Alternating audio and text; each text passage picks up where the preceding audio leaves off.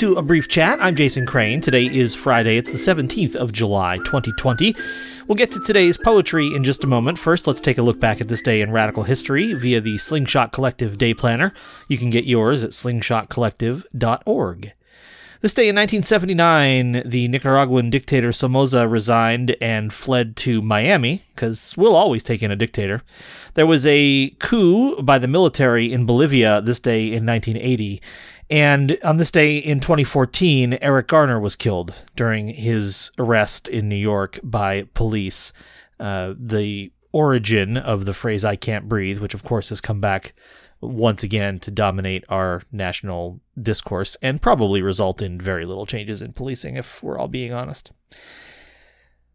Today, I want to play you some poems by a poet I just really, really love named Etheridge Knight. Just going to give you a little information about him from uh, poets.org. He was uh, born on April 19th, 1931, in Corinth, Mississippi. He dropped out of school at the age of 16 as soon as he was old enough to join the Army. From 47 to 51, he was in the army in Korea. He returned with a wound that uh, caused him to fall into drug addiction, a drug addiction that had begun when he was in the army. In 1960, he was arrested for robbery and sentenced to eight years in the Indiana State Prison. And during that time, he began writing poetry. Um, he was also married to Sonia Sanchez, another leading light uh, in the poetry movement of the U.S. I think Etheridge Knight is just a fabulous poet, uh, just a voice and uh, a thinker uh, whose work I really, really love and respect. So I just wanted to play you a few poems by Etheridge Knight for this Friday. And I hope you're having a good day. I'm having a hard time kind of getting up and going. That's why this is going out later than normal. I've been up since six o'clock this morning, but uh, just haven't been able to get my get up and going going anywhere. In any case, here's Etheridge Knight. I started making up this poem when I was in solitary one time. After being called by a number for five years, 30,562, uh, I was beginning to forget who I was.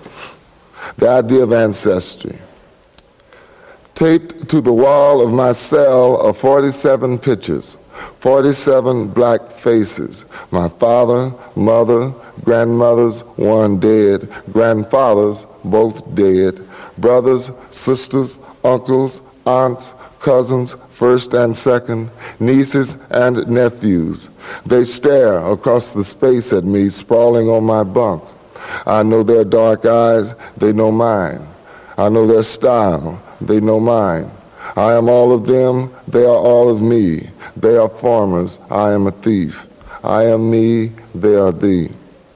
I have at one time or another been in love with my mother, one grandmother, two sisters, two aunts, one went to the asylum, and five cousins. I am now in love with a seven year old niece. She sends me letters written in large block print, and her picture is the only one that smiles at me. I have the same name as one grandfather, three cousins, three nephews, and one uncle. The uncle disappeared when he was 15, just took off and caught a freight, they say. He's discussed each year when the family has a reunion. He causes uneasiness in the clan. He is an empty space. My father's mother, who is 93 and who keeps the family Bible with everybody's birth dates and death dates in it, always mentions him. There's no place in her Bible for whereabouts unknown. Each fall, the graves of my grandfathers call me. The brown hills and red gullies of Mississippi send out their electric messages, galvanizing my genes. Last year, like a Simon quitting the cold ocean, leaping and bucking up his birth stream, I hitchhiked my way from LA with 16 caps in my pocket and a monkey on my back. And I almost kicked it with the kinfolks. I walked barefooted in my grandmother's backyard. I smelled the old land and the woods. I sipped corn whiskey from fruit jars with the men. I flirted with the women. I had a ball till the caps ran out and my habit came down. That night, I looked at my grandmother and split. My guts were screaming for junk, but I was almost contented. I had almost caught up with me. The next day in Memphis, I cracked a croaker's crib for a fix. This year there is a gray stone wall damming my stream, and when the falling leaves stir my genes, I pace my cell or flop on my bunk and stare at 47 black faces across the space. I am all of them, they are all of me. I am me, they are thee, and I have no sons to float in the space between. Dark prophecy, I sing of shine.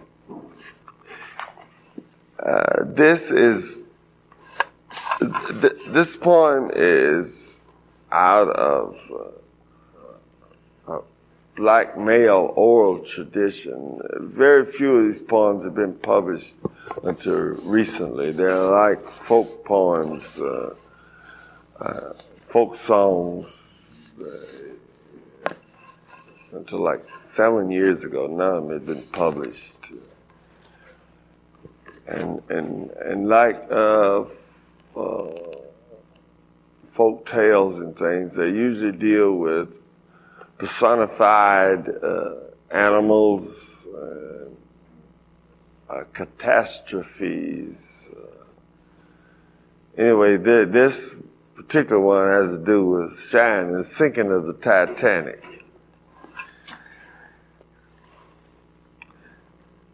And yeah, brothers, while white America sings about the unsinkable Molly Brown, who was hustling the Titanic when it went down, I sing to thee of Shine, the stoker, who was free enough to flee the fucking ship and let the white folks drown with screams on their lips.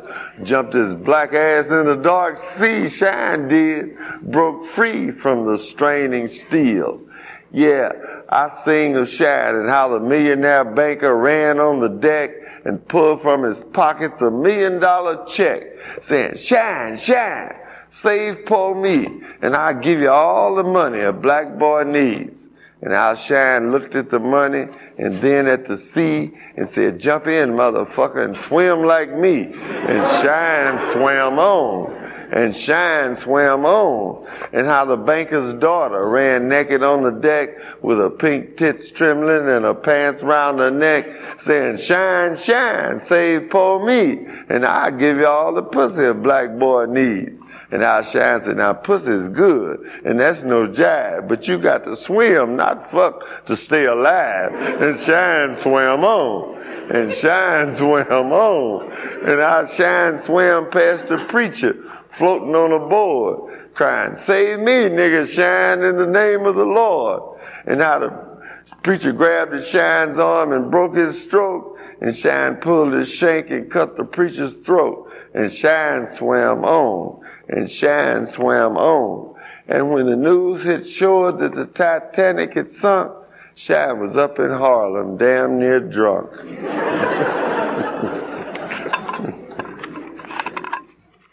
This, this next one, I call it my fun poem, although it really ain't too funny. But it, it, it's, it, it's a fact that in prison, in the springtime, the escape rate goes up. When the flowers and birds start singing, the young guys start running off. And this warden I had evidently didn't understand biology. So he was upset. The warden said to me the other day, innocently, I think, Say, Etheridge, why come the black boys don't run off like the white boys do?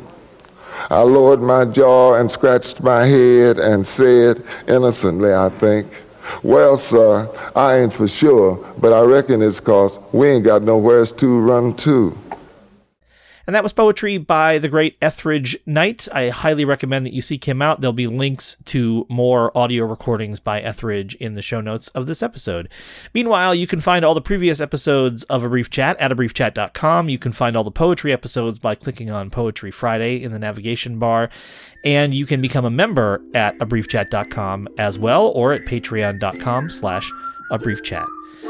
If you are a member, you'll get an episode tomorrow. If not, I'll see you on Monday. I love you. A better world is possible, but we have so much work to do.